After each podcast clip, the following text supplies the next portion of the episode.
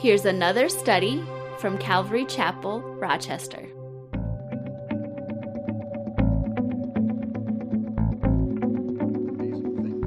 So, today is our dedication service for uh, the church. Uh, I want to go to the Lord in prayer first and just ask His blessing on this. Heavenly Father, we thank you so much, Lord, for bringing us here, for providing this place. Lord, uh, what a what a what a blessing this has been, and we know that it's all been from Your hand, and so we, we thank You, Lord God. And this morning, as we as we just take this time to just to set aside this time, not only our own lives for You, but Lord, just this building and our purpose as a church, we want to set aside and devote it to You this morning. And so, Lord, we just ask Your blessing on our time this morning in Jesus' name, Amen. So a dedication service. I've never done a dedication service, as you can probably tell. So, um, what is a dedication service? Well, I had to look up dedication. I mean, I know what dedication, I think I know what dedication means. So I looked it up. And here's a couple definitions. The first one is this it's to mark the official completion or opening of a public building, a monument, highway, etc., usually by formal ceremonies. So that's true. We're officially opening up this to the public, right, to this community. It's, it's a building, we're, we're complete with the process. The city said, yep, you're all signed off, you're good to go. Um, and, and so it, that's true. We are dedicating this building. Unfortunately, the formality part of it's not there, okay? It's, it's me. So, uh, anyway, so. So that's one definition, and, and it's true. But here's another definition that I think is a little bit more accurate for our fellowship. It says to devote wholly and earnestly as to some per- person or purpose. And you know, that's a lot better definition. Devoted wholly and earnestly to a person. Let me read this from a flyer that we've sent out to our neighborhood. Calvary Chapel Rochester is a fellowship of believers in the Lordship of Jesus Christ. That's who we are. We're, we're believers that we, we, we believe in the Lordship of Jesus Christ and we're in fellowship together. So we're devotedly, uh, devoted wholly and earnestly to Jesus Christ. Secondly, we're devoted wholly and earnestly to a purpose. And here's another statement from a flyer that we sent out. Our supreme desire is to know Christ and to be conformed to his image by the power of the Holy Spirit. That, that's really, in a nutshell, our purpose. We want to know Christ. We want to be conformed to his image. So, what is Calvary Chapel? I can tell you right now, it's not a building. Uh, although this is where we meet Sundays, Wednesdays, and other days of the week, it's also not an impersonal organization. Some people say the church. You know, they have this category, the church. Uh, it's not. It's you and I who are believers. We're a fellowship of believers in the Lordship of Jesus Christ. So, how do we accomplish our purpose? Our purpose to be to know Christ and to be conformed to His image by the Holy Spirit. You know, I'm not a good woodworker, and, and, you know I learned a lot working with the contractors here. We had one Dan's cousin was uh, the carpenter that worked here. Great guy, very patient. You know he taught me some stuff, and it was just great. Um, years ago, I wanted to make some really fine furniture, and I had never taken wood shop in school or anything. You know, I took some metal working, but never wood and stuff. So, anyways, I got wood, and uh, I measured. You know, made took a measurement, cut that piece of wood, and I thought, you know what? I don't need to measure every single piece. I'll just take that piece and I'll, I'll just draw lines. And man, it's, it's, fast. I don't know why anybody ever does that. Well, when I got done and I tried to put this thing together, I know why people don't do that. I mean, it's great if you're building like a bench for out in your backyard or your garage, but if you want to build something that looks nice, you don't do it that way. You take your measurement, you measure one thing, you cut it, you measure again on another one, you cut it. You don't take a pattern of a pattern of a pattern. If you want to make something that's precisely similar to an original, you don't make a copy of a copy, which is a copy of a previous copy, which is what I was trying to do. You go to the original. Um, you know, a lot of churches, and I'm not knocking any churches, but a lot of churches pattern themselves after other churches. They look at other churches and go, "That's wow! Look at the successful church. They got so many people. They got all these pro- man. That's success. What are they doing?" And we'll adopt it into our church. And so, a lot of churches pattern themselves after what appears to be successful churches, and that's how you end up seeing trends in the churches. Here's a trend. It's it's I'm, I'm, a little behind the times, but here's a relatively recent trend. I know it's been around for a number of years. Single word name churches. You know, it used to be like First Baptist Church or Second Presbyterian Church or or Church of God or now you have words like encounter, Encounter Church or Connect Church or Renewal Church or Stream Church or Purpose Church or you know you could name whatever whatever he is and nothing wrong with that but that's a trend that's going through churches if you want to be hip you know you, you get a single name not only that you get a rock concert you need a rock band okay um, it's very interesting uh, I just reconnected with a, a, coworker long before I was a pastor. Um, I, I, was working with this friend. We became friends, and we would do things together. And uh, when I and that was in. I met him here in Minnesota. We both transferred with our company to California. We both worked in California together. And then in 1996, I transferred back here to Rochester. He stayed. And, uh, anyways, I lost contact with him. Out of the blue, two weeks ago, I get this text message, and he's and he doesn't. There's no name, just a number. He's like, "Hey, uh, I'm in town. You know, I'd like to get together with you." I'm like, "Well, who are you?" First of all, and then he's like, "I'm Bob." I'm like, "Bob," and then finally it dawned on me who Bob was, and and I'm like, "Wow, yeah, let's try to get together." So we tried a couple times. Eventually. Um, it didn't work out too well, so he said, "How about we go to coffee?" I said, "Great." So we met for coffee, and uh, so he's sharing the last 20 some odd years. We hadn't been in contact. Uh, he had gotten colon cancer. Uh, he had surgery, radiation surgery, you know, in remission. He recovered from that. A couple years later, his wife died, just up and died of a heart attack. And, uh, and he said, man, for a year I was in my house. I couldn't, I just didn't leave my house. depression and everything, you know.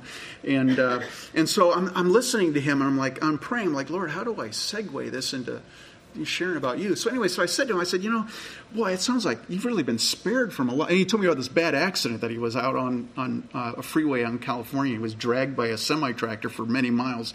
And I'm like, wow, I can't believe. That. And I said, man, do you ever think about your spiritual life? You know, and I started talking about that, and and and you know, he's like, no, and stuff. And I go, you know. I, I just want to tell you, man, you know, I'm a pastor now. And I said, you know, a lot of things have changed in my life. He goes, I know. He goes, I went to your website and I read your testimony. I didn't know all that stuff about you. And I go, oh, I said, that's cool. And I said, you know, I, am a different person. He goes, I, he goes, I know. I've been listening to your messages on the internet. I'm like, oh, that's cool. so, anyways, so you know, uh, the other day, Friday night, uh, he invited Teresa and I to go over to a bonfire. And I'm not into bonfires, you know, with the beer and everything. But you know what? Jesus met with the prostitutes, and uh, you know, I mean, Jesus, not that they're prostitutes. Jesus met with sinners, right? And if we want to be, if we want to be salt and light, we want to meet with people. We want to be in, in, you know, just not here in the church, but we want to be out in the community. So we went and uh, had a nice visit with them and stuff, and uh, just pray for them. They need the Lord. Definitely pray for them.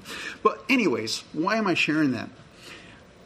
When we he and I met for coffee, he shared with me. He said, "You know, uh, I was asking about spiritual things and stuff like that, and the Lord and stuff. And he said, "You know, my daughter, um, my oldest daughter, uh, you know, we never did church or anything like that. I grew up Catholic, but I mean, we never did anything with it. Or so he goes, my oldest daughter wanted to investigate religion.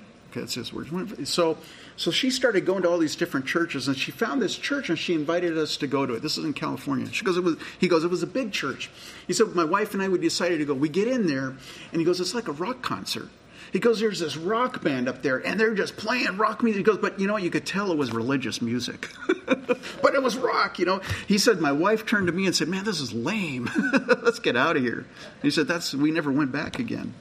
And I thought, you know, how sad that is trying to be hip, trying to fit in, and, and the world looks at us and goes, man, that's lame. So we don't want to copy copies of copies of previous copies. Where if we want to pattern ourselves, if we want to be conformed to Jesus, we want to know Christ and be conformed to His image, we need to go back to the original. We need to measure ourselves from the original. What's the original? It's the church in the book of Acts. And that's why, if you have your Bibles, go ahead and turn to Acts chapter 2. And we're going to take a look at a few things this morning. Acts chapter 2. And I'm just going to briefly give you the scene. I, I, read it this morning. If you were here before worship, I read a portion of it. But it's the Feast of Pentecost. It's one of the feasts where all able bodied Jewish males were required to go to Jerusalem. And so as a result, there's pilgrims from all over the known world, from Rome, from uh, Africa, all over. The, and they've known, they speak their own language. They're all descended on Jerusalem for the feast. Jesus had already ascended into heaven. The, the, disciples, there's about 120 of them, they're gathered in an upper room praying and just waiting on the Lord. And suddenly there's this great sound of a rushing wind. And the crowd, I mean, it probably sounded like a hurricane or maybe a tornado, but it was enough to where the crowd's like, what's going on? And they rushed to find out what is happening. When they get there, they see that the Holy Spirit, well, they don't know it's the Holy Spirit, but they see these, what looks like tongues of fire uh, on each of the disciples, and they're speaking in the ten, or the languages of the people that are there. And all these people, they, they start, this Bible says that they started speaking in tongues as the Spirit gave them utterance. And so there's these people from all the different places, and they're looking at these Galileans that are uneducated. Some of them are fishermen or whatever, and they're speaking all these. It's like, where do they go to school to learn that? All these different languages. And so they say, what could this mean? And there's, of course, there's always going to be people that mock, and so there's these mockers go, ah, they're just drunk, forget it. Well, Peter at that point, he's filled with the Holy Spirit. He stands up with the 11 disciples, and he basically tells them, hey, we're not drunk. But what they're witnessing is the pouring out of the Holy Spirit, which was prophet, which was prophesied by the prophet Joel. It would happen in the last days. He then goes on to deliver a sermon, his first sermon, and we're going to pick it up in verse 36 because I'm just going to get tail end of it. Verse 36. So he's gone through all this stuff, and then he says, "Therefore, let all the house of Israel know assuredly that God has made this Jesus, whom you crucified, both Lord and Christ." Now, when they heard this, they were cut to the heart and said to Peter and the rest of the apostles, Men and brethren, what shall we do? Then Peter said to them, Repent, let every one of you be baptized in the name of Jesus Christ for the remission of sins, and you shall receive the gift of the Holy Spirit.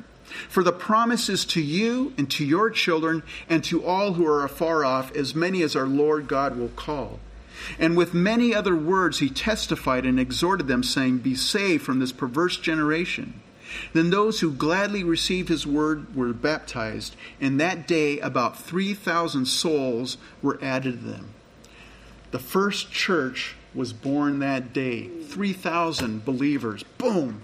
Talk about going from nothing to what do you do with 3,000 believers? So, who were they? Well, they were those who gladly received Peter's word. They believed what, what Peter said that Jesus rose from the dead, that Jesus is the Messiah or the Savior, and then they responded, they repented. That word repentance is metaneo, it means to change one's mind or to think differently, to reconsider. So now they're like, wow, you know, they recognize that they're sinners. They agreed with, with what God says about sin. And so as a result from that, they were baptized. Now notice the order First, they're cut to the heart. Then they're convicted of their sins, which means they're convicted of their sins. They respond to Peter's message. Peter tells them to repent and be baptized, and then those who gladly received his words were baptized. The reason why I say that is they already had a change of heart and a change of mind. They already believed and received Peter's message about Jesus. Then they were baptized. See, a lot of people think that baptism saves a person. It doesn't. Baptism is an outer sign of what has already taken place in the believer's hearts. These young children, young, young, young kids that are going to be getting baptized this morning, they have already committed their lives to Jesus Christ, and now they want to they want to go through the, the, the ordinance of baptism. And so the, the change has already taken place. So baptism doesn't save a person. Well, what, what is recorded next serves as a pattern for all subsequent churches down through the ages. You see, we don't need to copy the cool, cool church down the street uh, to see what they're doing. We need to do what the Church of Acts did. Um, there's a book called The Pilgrim Church. It's by a, guy named E.H. Broadbent. And he wrote this in, in page 26. He said, Events in the history of the churches in the time of the apostles have been selected and recorded in the book of Acts in such a way as to provide a permanent pattern for the churches. Departure from this pattern has had disastrous consequences. And all revival and restoration have been due to some return to the pattern and principles in the scriptures. So, what are the patterns and the principles? Look at verse 42. And they continued steadfastly in the apostles' doctrine and fellowship, in the breaking of bread and in prayers. Then fear came upon every soul, and many wonders and signs were done through the apostles. Now all who believed were together and had all things in common, and sold their possessions and goods, and divided them among all as anyone had need. So continually uh, continuing daily with one accord in the temple and breaking bread from house to house, they ate their food with gladness and simplicity of heart, praising God and having favor with all the people. And the Lord added to the church daily those who were being saved. In that passage that I read, they continued steadfastly in four things, and we see it in verse 42. First of all, what does it mean to continue steadfastly? The word is proskatero. I'm not really good at Greek, but it means to be devoted to, to give unremitting care to, excuse me, to persevere in, to adhere closely to, to be earnest towards. So you kind of get the idea. So, first, they were devoted to, adhered closely to, they persevered in the apostles' doctrine.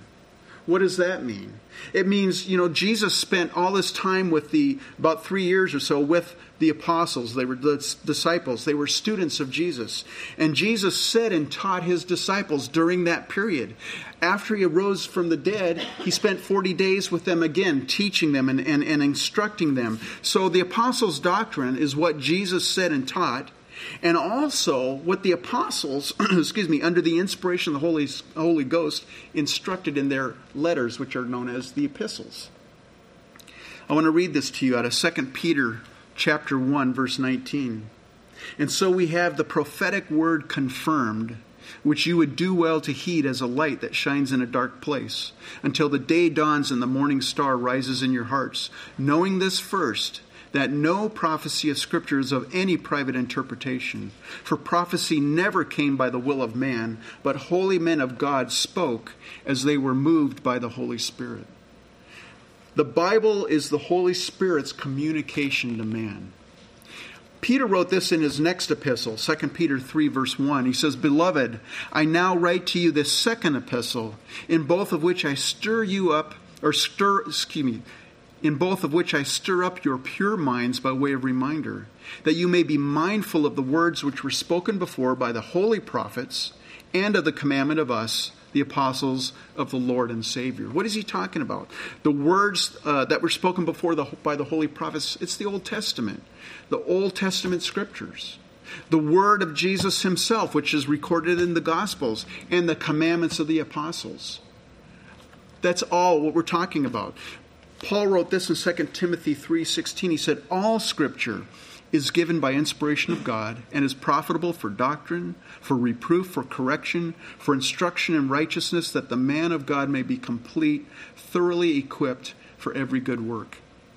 So here at Calvary Chapel, Rochester, we really believe in going through and teaching the entire counsel of God, the Old Testament as well as the New Testament. We teach it chapter by chapter, verse by verse we adhere closely to the full counsel of God and we try very carefully not to depart from it into tradition or experience. We want to adhere as close to the Word of God as we can. Let me give you an example of what I'm talking about. In that chapter in Acts 2 that we're reading about, the gift of tongues, the Holy Spirit's poured out on the disciples. They start speaking in tongues. The, all these people run up and they go, What could this mean? And I love what Paul, or excuse me, what Peter says in verse 16. He says, But this, what they're experiencing, what they witness, but this is what was spoken by the prophet Joel. And then he quotes out of Joel.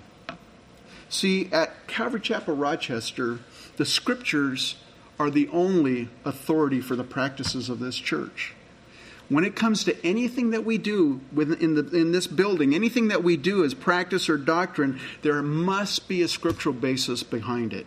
Does Jesus teach on it or refer to it? Do we see it practiced in the book of Acts? And do the apostles expound on it in their epistles? That's the, that's, that's the measurement that we take for scriptures. Let me give you an example fasting. There is a scriptural basis for fasting. Jesus spoke about fasting. He even fasted. We see it practiced in the church of Acts. The epistles expound on fasting. Believers' baptism, which we're going to be doing shortly after the service, there's a scriptural basis for it.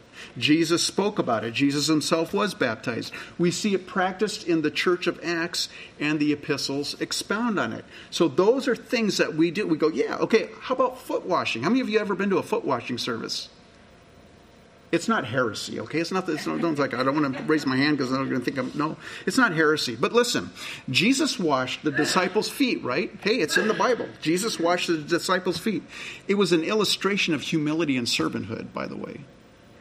But you know what? You get to the book of Acts, we don't see it practiced in the church of Acts. And we also don't read about, the epistles don't expound on, you know, foot washing. So, although I, and I would say there's nothing wrong with foot washing, it's not something that we practice here. Why? Because it, it's not, the Bible doesn't, there's no scriptural basis for that particular practice. Again, there's nothing wrong with it. I've been to foot washing services. I don't like them, by the way, because if you don't know about it and you, you pull your shoe, I go, ooh, I feel sorry for the person that's going to wash my feet. You know, I should have trimmed my nails. You know, whatever it is. You know, um, here's one, and, and I don't want to. I don't want to step on. I'm going to step on some toes. Okay, being slain in the spirit. That's that's something that you know we see that in different different churches and stuff.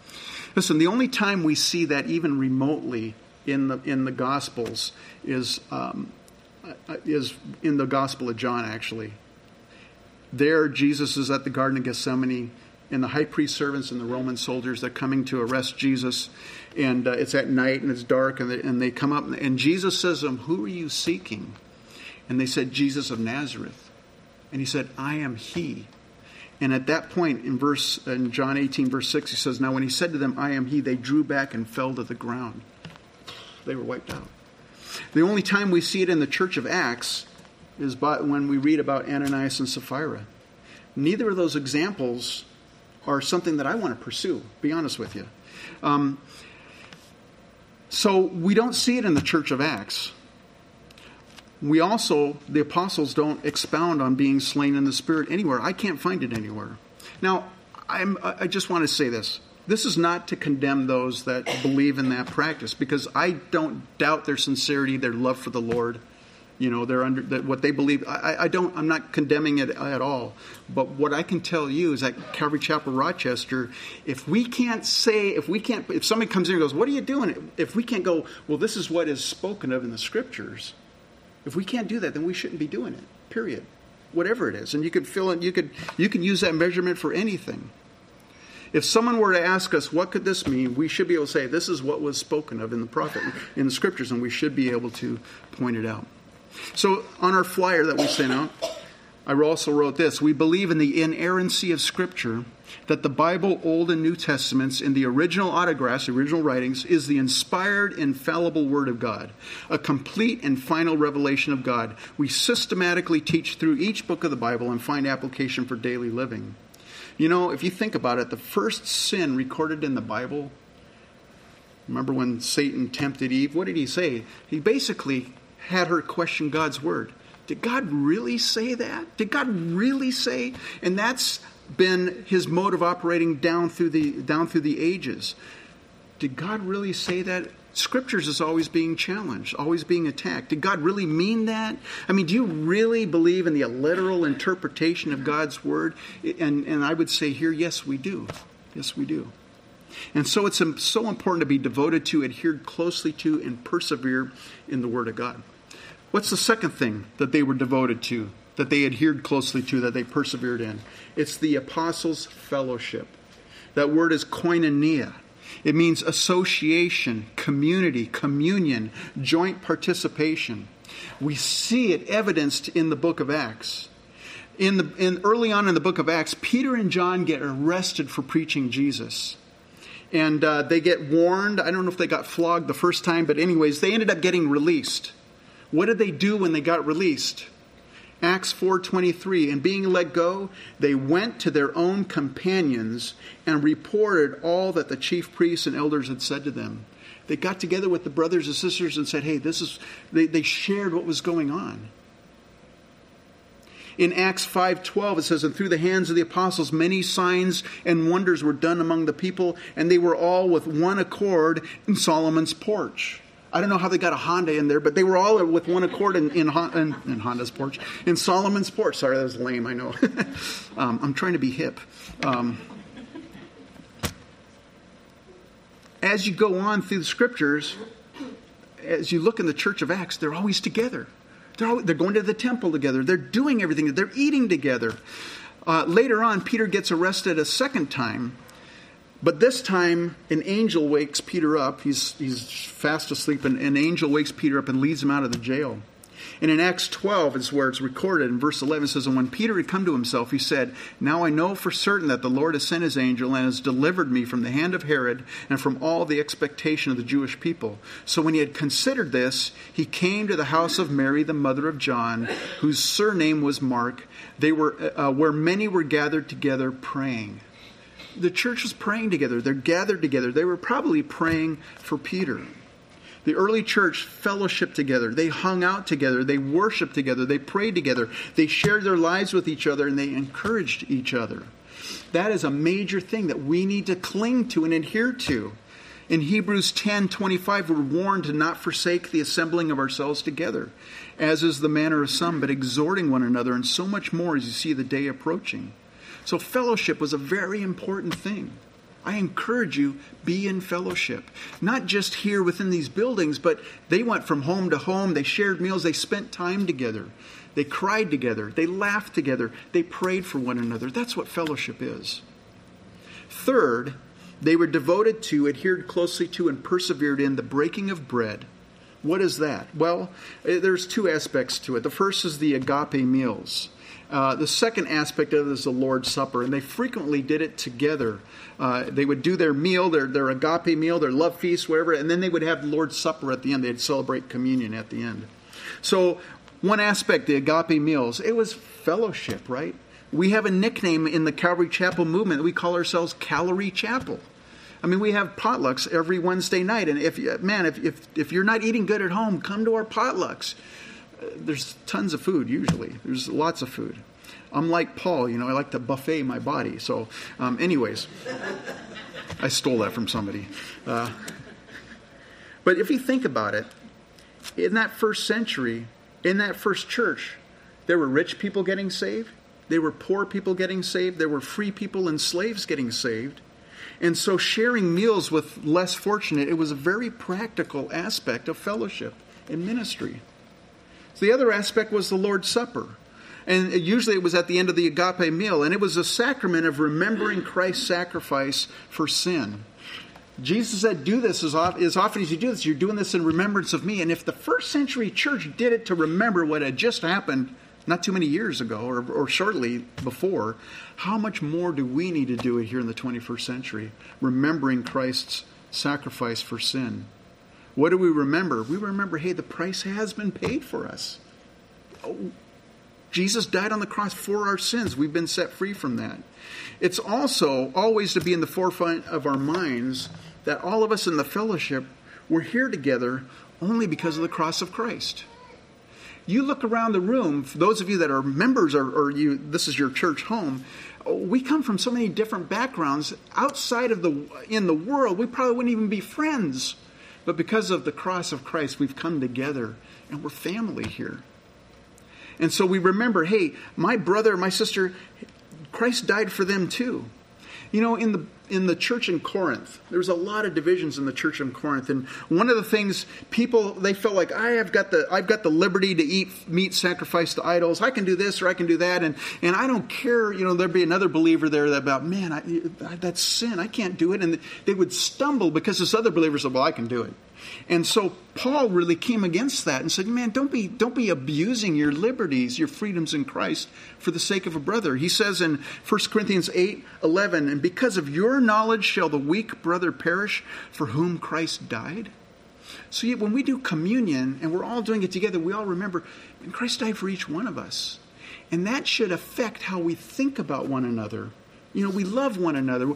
It's hard to hold unforgiveness towards a brother or to offer forgiveness when I realize that I've been forgiven of so much. You know, so it, it affects how we are in fellowship with one another. The fourth thing that they were devoted to, adhered closely to, and persevered in was prayer. Why is that important? Well, prayer in itself is an act of worship to the Lord, right? We praise the Lord, we thank the Lord. It gives us the humility that we need before Him, and also, you know, we utter our we confess our utter weakness and our complete dependence upon Him. This whole process of this church building was born in prayer. It was prayer all the way through. It's like prayer, Lord, do we have the finances? Can we do this? And the Lord would just, He would meet our needs. We were utterly dependent upon Him. Prayer is also how your and my faith is built up because as we, you know, the Bible tells us that God hears our prayers and He answers them. There's a very humorous illustration of that in the book of Acts. I mentioned it earlier. Peter was put in jail the second time in Acts 12. An angel delivers Peter, and uh, and Peter doesn't realize that at first. He's kind of, he thinks maybe he's walking, sleepwalking, or dreaming. But then after he gets out, he's out in the cold night air. And you go, well, that it's real. I'm out, you know, and that must have been an angel of the Lord. So he goes to the house of Mary, the mother of John Mark. There, the believers, it says, are gathered together praying. Undoubtedly, they're praying for Peter's release. And he knocks on the door. They're all busy praying. So the servant girl comes to the door and she doesn't open the door, but she hears Peter's voice. Goes, oh, It's Peter. And she runs back and she says, Hey, Peter's here. And they're like, Man, you're out of your mind. And he's, she's like, no, no, no, I, I, it's Peter. I know it's Peter. She never opened the door. I know it's Peter. And they go, man, it's got to be his angel. We know that because he's in jail. We're praying for his release. We know he's in jail. We've been praying for him. And yet God had released him. I mean, it's like, hello. God answers prayer. Listen, I want to encourage you this morning in something. If I were to poll each one of you who are believers in Jesus Christ this morning and ask you, how many of you want to grow in the area of prayer? I'm willing to, I'm almost willing to lay money on this that 100% of you would say, I want to grow in the area of prayer. I, I'm one of them. I want to grow in the area of prayer. I bet you we all do. There are a lot of good books on prayer. Um, E.M. Bounds, if you ever want to read a book on prayer, that's a good book to read. But you know, reading about prayer, is, it's going to have some benefit. But if you really want to grow in prayer, you know what you need to do? Pray. Exactly. Just start praying. Just do it. Just pray. You'll grow in prayer. So I want to encourage you this morning. So we'll continue on here. Verse 43. Then fear came upon every soul, and many wonders and signs were done through the apostles. Now all who believed were together and had all things in common, and sold their possessions and goods, and divided them all among, among all as anyone had need. I'm here to say right now, I think this is more of a principle than an actual pattern you think about it, that first communal, uh, the first century communal living, it was relatively short lived in the book of Acts. In fact, if you think about it, they had 3,000 believers most of them were from out of town in one day. And uh, and each day more and more were getting saved. And so many of those first believers they were pilgrims who had traveled to jerusalem for pentecost. And now all of a sudden their entire world has changed their entire outlook. And they've got brothers and sisters that are that, you know it's like man tell me more about jesus. I want to learn more. And so it would have been a natural thing for them to want to stay in town. Well what do you do with them? You take them into your house. You invite them in. And so that's i think that's where a lot of that was taking place. Um, it would have been a very natural and practical purpose for communal living. Now, I know in in uh, in the time when the Jesus People movements, you know, really took took off in the late '60s, early '70s, there were Christian communes. I don't know if there's any Christian communes today, um, but you know, when we look at this, you go, "Wow, we should all be doing that." Um, it's kind of like communism. Well, it's not. you know what communism is? What's yours is mine, right? That's what communism is. This is agape love. What's mine is yours. What's mine is yours. See, it was never, even, even when they were doing it, it was never compulsory. The story of Ananias and Sapphira, they were slain by the Spirit, literally, um, not for holding back from the profit of the sale of their property. In fact, Peter says to them in Acts 5, verse 4 While it remained, was it not your own? And after it was sold, was it not in your own control? So it wasn't a compulsory thing that they had to do, but they lied to the Holy Spirit. That's why they were slain. So the principle of, of what we're reading here, it's basically sharing with anyone who has need, and that's basically love. That's love in practice. John, the, the apostle of love, said this in 1 John 3.17, But whoever has this world's goods and sees his brother in need and shuts up his heart from him, how does the love of God abide in him? See, here's a common misconception. If you see a need, and I've had this happen to me before, someone in our fellowship, God bless them, they'll see a need. Their eyes are open. They're not just looking at themselves. They go, wow, that person has a need. And, but then here's an interesting thing. Quite often, they'll come to me and go, you know what? There's this need, and the church should take care of this need. And I usually like, oh, okay, that's cool. Um, you know, you're the church. you know, you're, you're, you're the church too. If you see the need, maybe the Lord's showing it to you. Maybe maybe He wants you to meet that need. So this is what we're talking about. If you see a need, the Lord lays it on your heart. He opens your eyes to it, and you have the ability to meet that need. Man, that's the Lord speaking to you to minister. Um, verse forty six. So, continuing daily with one accord in the temple and breaking bread from house to house, they ate their food with gladness and simplicity of heart, praising God and having favor with all the people. And the Lord added to the church daily those who were being saved. These guys were worshipers, they were daily going into the temple. You think about it, these were Jews that had just gotten saved. They're going to the temple and they're they're worshiping Jesus in the temple, which is you know they should have been all along in the Old Testament and everything. But they were worshipers, and they were breaking bread from house to house. And I love this. They were eating their food with gladness. I mean, they had joy in their hearts and simplicity, uh, joy and simplicity of heart. And you know, that's one thing that I, I don't know if I want to pride myself on but I want to say, you know, we're just simple here. We're a simple fellowship. We're not fancy. We don't have the big programs and everything, but we just simply love Jesus and we want to learn more about him. We want to be like him and be molded into his image. You know, one of the things that is a also a purpose of any church, or it should be, is what's known as the Great Commission, right? And You guys have heard that before. Jesus told his disciples in Matthew 28, verse 18, all authority has been given to me in heaven and on earth. Go therefore and make disciples of all nations, baptizing them in the name of the Father and of the Son and of the Holy Spirit, teaching them to observe all things that I have commanded you, and lo, I am with you always, even to the end of the age. You know, that was their commission, and it's also our commission. And, you know, I believe as you and I the church, as we follow these patterns and these principles in the church of Acts, we go back to the original, we're going to reproduce disciples. We don't have to have a discipleship program. You know, oh, it's going to happen as you and I are cling to and adhere to and earnestly strive after these things in the first church as for our example and for us to model. And how fitting that we get to close this service by baptizing some young disciples. That's exciting. Um, so we're going to do that in a few moments.